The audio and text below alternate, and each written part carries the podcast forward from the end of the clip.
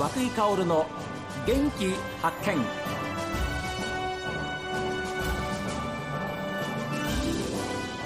おはようございます。和井薫です。和井薫の元気発見。一日の始まりは私が発見した北海道の元気な人と出会っていただきます。今週はボールパーク推進室長として北広島市にファイターズを誘致しボールパークを完成させた北広島市役所の川村弘樹さんにお話を伺っています。最終的に北広島さん市さんで行きます、はい、というファイターズからの回答っていうのはいつ頃あったんでしたか、あのもうこれ言ってもいいでしょうかね。あの正式にテレビにというか報道に出る前の日に2018年の3月26日がいわゆる内定の発表の日だったんですよ。あ。のファイターズの幹部の方たちが役員会を終えて、まあ、札幌市にご挨拶に行って、はい、その後うちに来てくれた3月26なんですよね。はい、で前日の時に、まあ、彼らもそのその日が役員会だったので、はいはい、役員会に提案何を提案するかっていうところのどちらを提案するっていうのは、うん、その前の日に聞いてました。あ聞いてました、はい、ただしそれはやっぱり役員会なので我々の議会と一緒ですから、当然ダメであればダメですから。ひっくり返るかもしれません、ね、もちろんもちろんそうです。うん。で結果をお待ちくださいっていうことでそれが前日ですどんな前日からその決定のね決まりました北広島さんにっていうふうに言われる、はい、まあ1日ぐらいの間ってのはどんな思いで待ってたんですか？あの信じることがあるんですけどもうですねなんかちょっと違うレベルに行っててファイターズが望むところに行ってくれればいいと僕まあ、さっき言ったように思ったんですね。でで投手をまず一度選んでくれて、えー、まあ、いわゆる議題に挙げてくれると聞いた時に、はい。もうあとはもうな何もそれ任せるしかないと思ったんですけどそれでも私は次の日に発表どっちでもいいも悪いも発表になるんで良かった場合内定を受けた場合の動き方、はい、内定を受けなかった場合の動き方の2つをその日の夜に作ったのででその日の朝3月29日の朝にスタッフ全員集めて、ええ、いわゆる選ばれた時選ばれなかった時のお前たち全員の職員の行動について決めました。で内定を受けたらそれぞれの持ち場持ち場でこう動くし受けなかったらこう動くしみたいなのを朝一番ですね。26日の朝一番にそれこそ本当に始業前に皆さん早く集めてたので、はいはい、一番多くの見えない会議室に集まって出しました、うん、なので多分スタッフもまあ今それこそ今でみんな振り返って言うと本当に私も丸か×かは聞かされてなかったんですねって、多分そ,、そこにありました。だからあげるけど丸の確証はなかったのでもうそういうことですね。そこはやっぱ違う人格の形が決めるので、いうとこでしたよ。でも推進室長としてはトップとしては例えばまああの市長の命を受けて、はい、で市役所の職員の皆さんたちも、うん、そして市民の皆さんたちも、はい、議会の人たちも、全部そういうふうなお話を一手に引き受けてるわけですよね。そうですねで先頭に立ってお話を進めてきました。はい。はい、で3月26日明日、はい、いや実はですね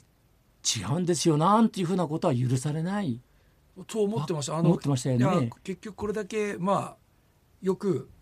かませ犬だとかね、はい、要はいろんな意味で条件を出すための相手にされてるんじゃないかだとか、いろんなこと言われながらも我々は信念を持って動いてきてで市民の方も一生懸命ついてきてくれて、やった中で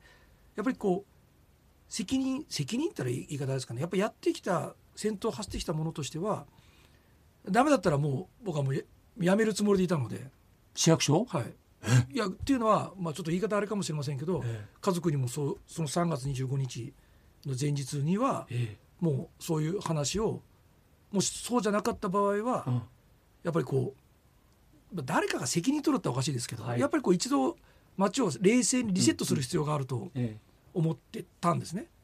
街づくりってそのボールパークだけじゃないのでいろんなことがある中で私当時ボールパーク推進室長と企画財政部長を兼務していたので、はい。まあ、いろんな意味でこう街づくりのことを関わっている人間としてはやっぱりここは、まあ、市長に僕は責任取らせること ことはないと思ってたのでこれは。あくまでも、はいそういった現場責任者たちはそういう思いでいて家族にもそれ言ってましたよ。あ。の前々の日仕方ないんじゃない？って言ってました。奥様。うちの妻。はい。何も何も長いないんですけどその先は。でもやっぱ私はそのぐらいの気持ちで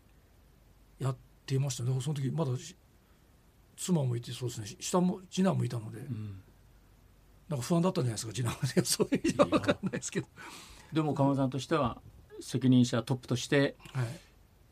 万が一そういうふうになったらやめてましたね。僕多分やめてたとや思います。めてだからあの、ある意味、まあ、涌井さんだから分かってくれますけどやっぱりまだまだ僕も昭和生まれだったので、はい。なんとなくそういうこう高校野球も含めて、はいはい。今じゃ多分もしかしたら古い考えなのかもしれないんですけど、やっぱりなんかこう先頭に立って動いてきたものとしてはい一つのこのけじめというか、うん。なんかみたいな覚悟はなんかあってだから妙に冷静でしただから前の日、いやはい、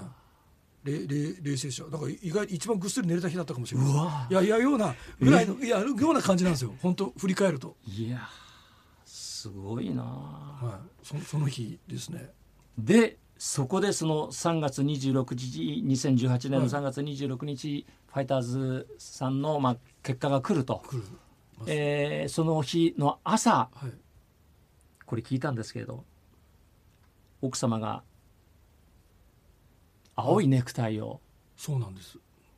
くくれました。青いネクタイをこれをしてしてってっていうことです。そうですそうです。でそれそれも僕全部分かんなかったですよ、ええ。でそれやっぱりこうこれだけ世の中がこう賑わっている中ダメでもよくてもうん。多分何らかの形で話はしなきゃならないんだからっていうことで、まあ、記記者会見ありますよね、あります、うん、でいうことでくれました。で一応それをしてしていった記憶がありますいやーすごいな北広島市さんに決まりましたってのは、当然直接電話来るわけですよね。これもあの多分結構もう時効なんでもう古い話はあれなんですけど、はい。3月26日のもう朝9時にもう早朝役員会を開いていただいてたので、はい。9時の段階でもう僕の方には連絡が携帯に入ったんですね。あ来ました。ただ夕方5時までは解禁しないっていう予定だったのでええ。そこからが大変でした。それはあのもし差し支えなければどういう向こうからのおお返事だったんですか？あの北広島に内定しましたと。短くですよ。内定しましたと。でこれから正式にそれはもう東京でやってるはいはい。話なので、はい。すぐ戻ってまずは札幌市さんに。それから北広島の方にあのその状況をまずご報告に参ります、まあ、それまではくれぐれもっていうことでで携帯を切ってでさっき言った決まった場合決まらなかった場合があったじゃないですか。でまあ今決まったんです。今はメールっていう便利な機能があるんで職場の。はい。でその我々スタッフに一斉にメールで内定と。いうことでそのまあいわゆる決まった方のパターンでこれからみんな行動してくれと。いうことを送ってやりました